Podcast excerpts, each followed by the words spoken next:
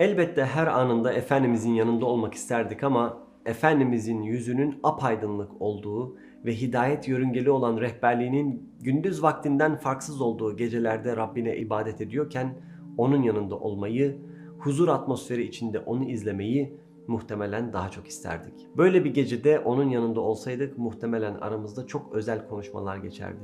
Çünkü geceleri Efendimiz her zaman ve her yerde yaptığı gibi bulunduğu atmosferi de insanlara bir şeyleri iletmek adına çok iyi değerlendirirdi. Eğer geceleyin Efendimizin yanına gidebilseydik, ona eşlik etme lütfuna sahip olsaydık, güzel bir şey yaşamadan oradan ayrılmamız mümkün olmazdı.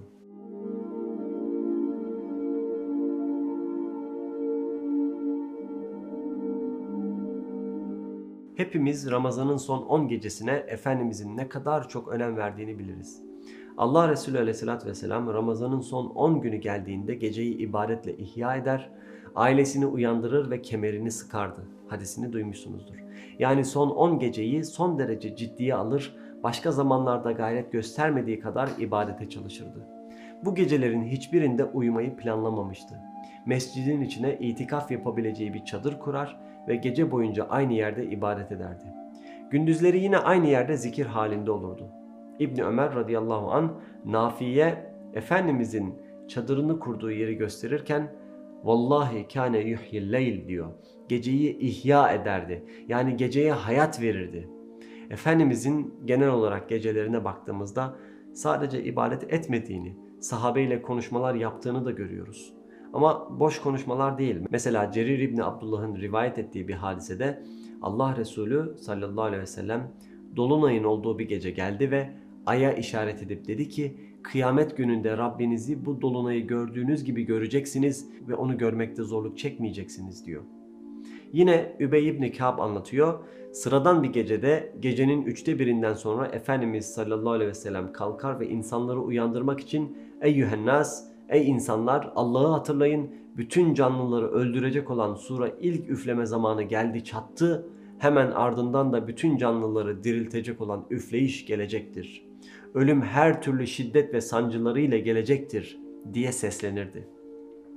Efendimiz böyle sıradan bir gecede bile insanlara bu hayatın ne kadar kısa olduğunu ve geceleri bile ölüme odaklanmayı hatırlatıyordu. Peki son 10 gece olsaydı ve bu sözleri Peygamber Efendimiz'den duysaydık ne olurdu?